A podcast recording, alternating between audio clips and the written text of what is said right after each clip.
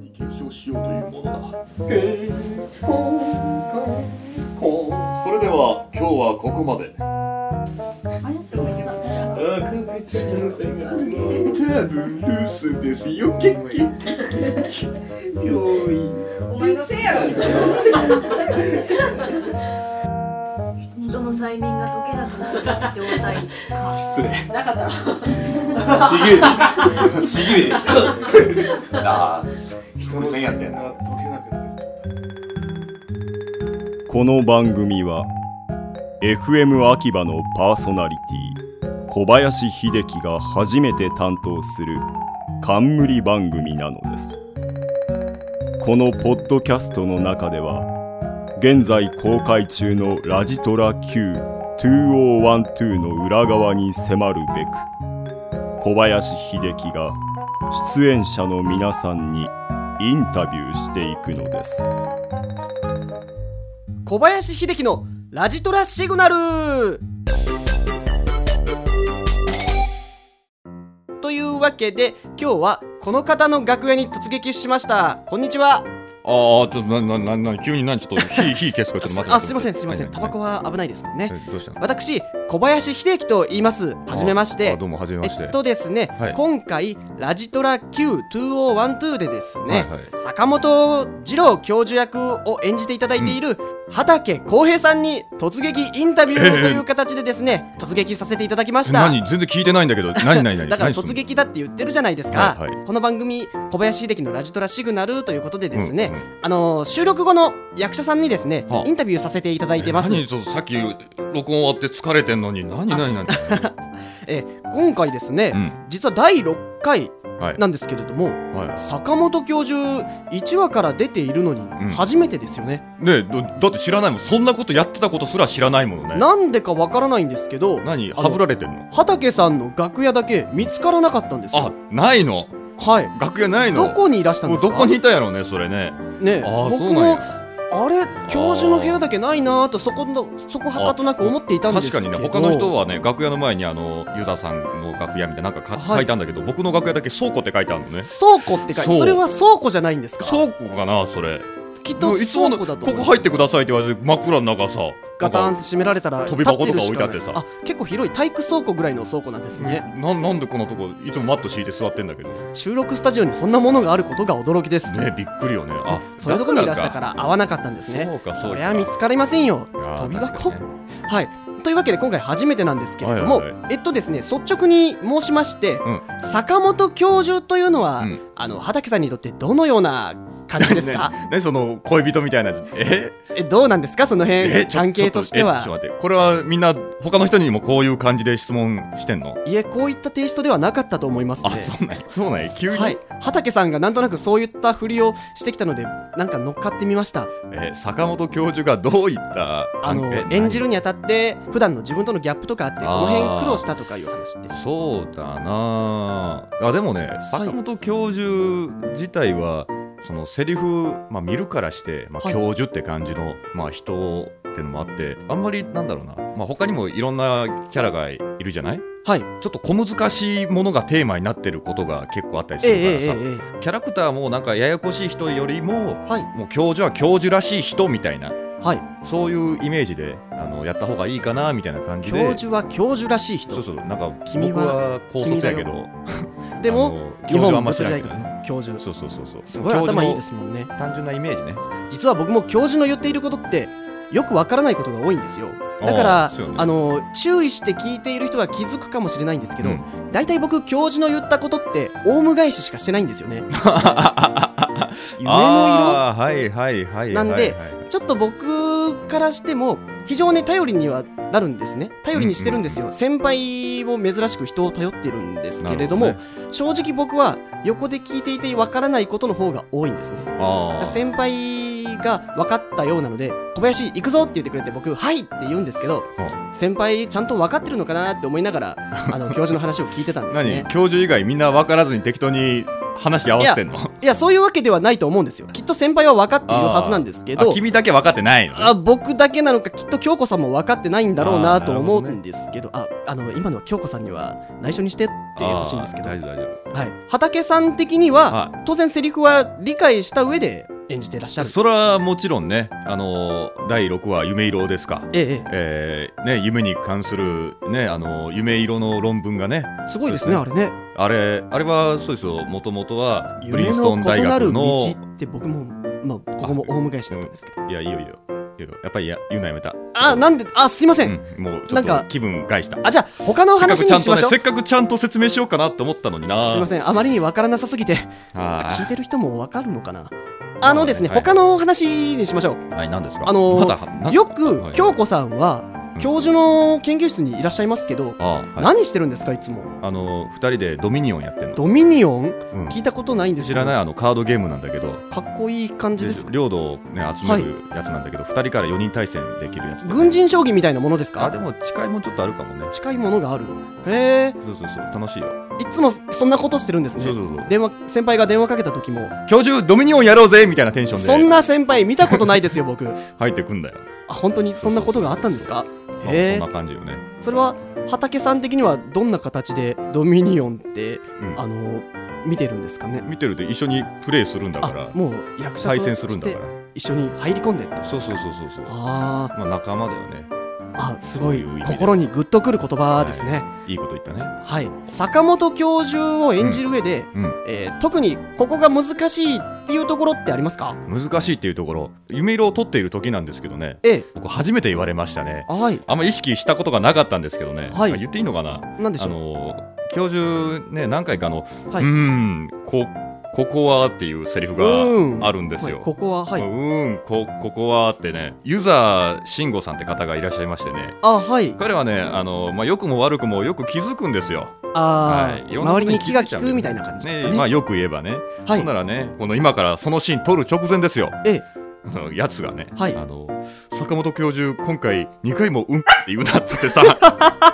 一瞬何の何言ってんのかなと思ってさあはい台本見たら「うーんこここはバケる!」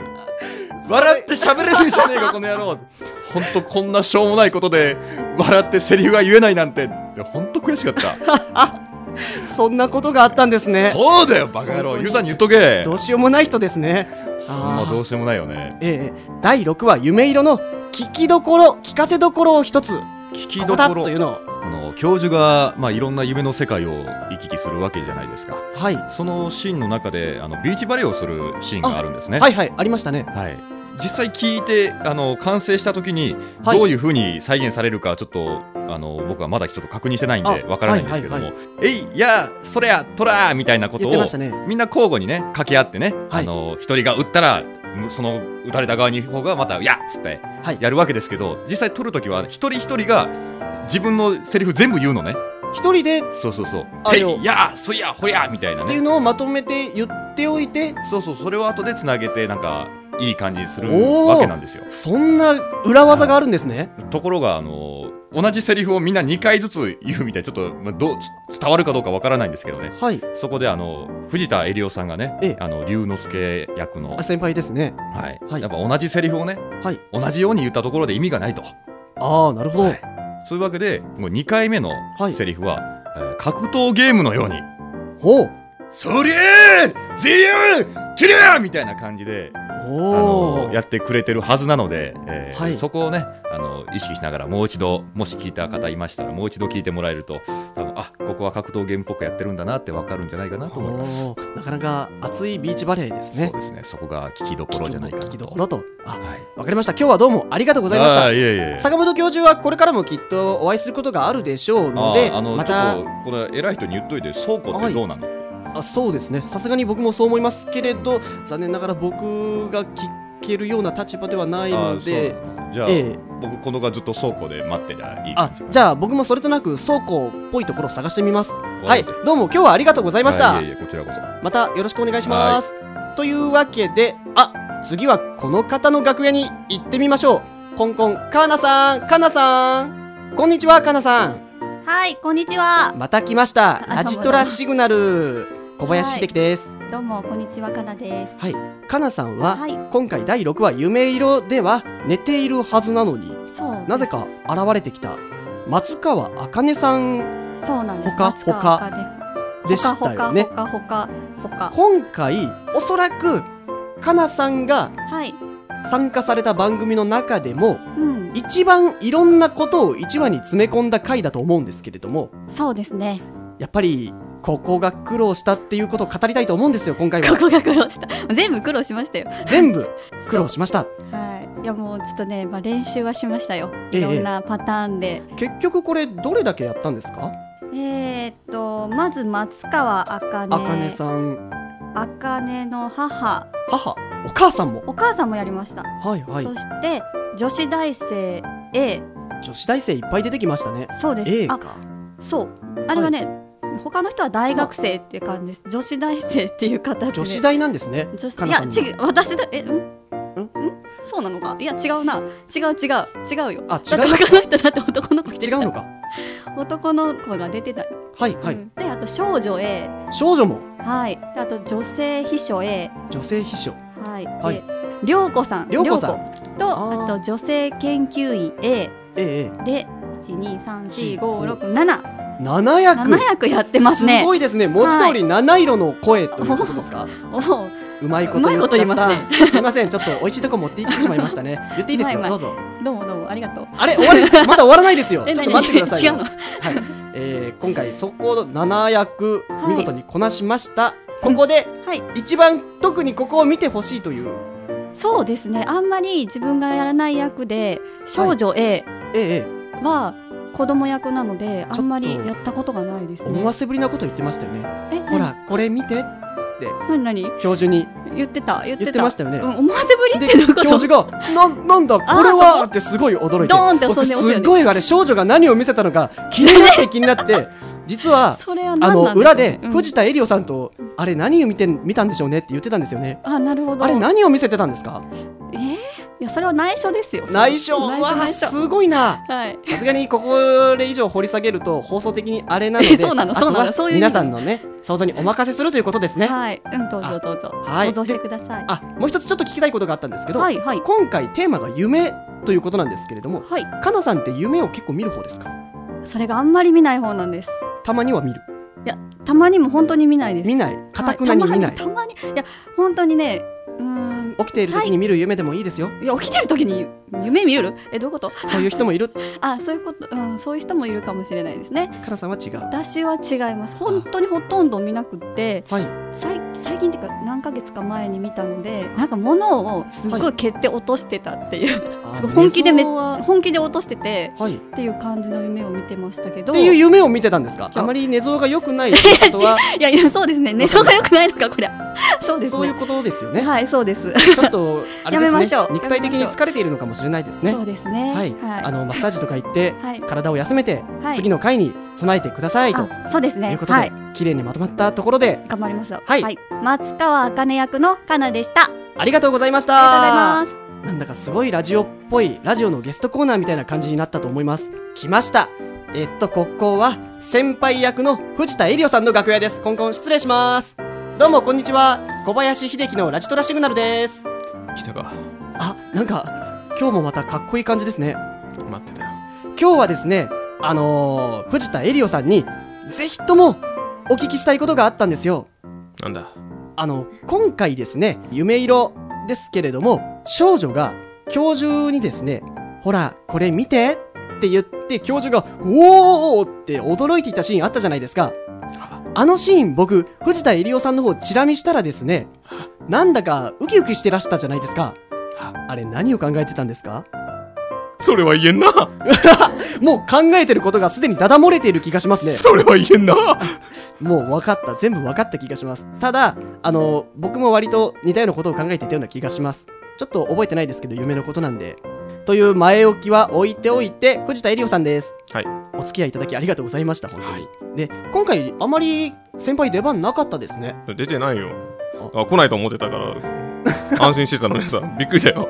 すいませんどうしてもこれだけ聞きたかったんですじゃあ先輩せっかく来ていただいたんでこの夢色の夢の話でもしてもらおうかな先輩何か夢見るんですか夢ねはい夢空見たよ何ですか少女がさ少女がなんか見てはいけないものをちょっとちょっとちょっとえまだこれあーそんな遅い時間の番組じゃないのいやでいや別に大丈夫な話ですかねね大丈夫大丈夫だよ何ですかいや見てはいけない見感てじのはいけないうんものを見せたうん見せてきた先輩いつになくもごもご藤田エリオさんそうなんかやばかったね 本当にそうですかやばかったということですねはいというわけで藤田エリオさん的にこの夢色の見せ場はやばかったとやばかったやばいところあのシーンですねあ話になみんなもウキウキしながら聞いてくれるんじゃないかと思います、というわけでほとんど出ていない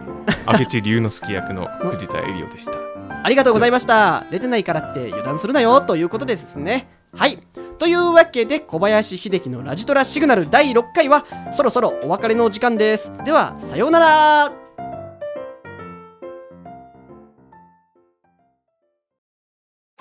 ひでちゃんにちょっとお願いがあるんだけど。お願い何ですかなるほど。そういうことなら、私の出番ということだな。さて、そろそろ時間ですね。へえ、観光案内ですか。大船に乗ったつもりで私に任せなさい。坂本教授、意外とノリノリ。こんなところで待ち合わせとは。まあ、わかりやすいといえばわかりやすいですからね。ま、まあ、そうだな。今日は私の知り合いを連れてきたの。どうも、はじめまして。坂本です。これが東京タワーよ。も、もういいのかね。いらっしゃいませ。あれは、まあ、ここは、ある意味、いつの時代も変わらないといえば変わらないところか。うわ、教授、し、静かにしろ次回第7話「ようこそきっと」お楽しみに。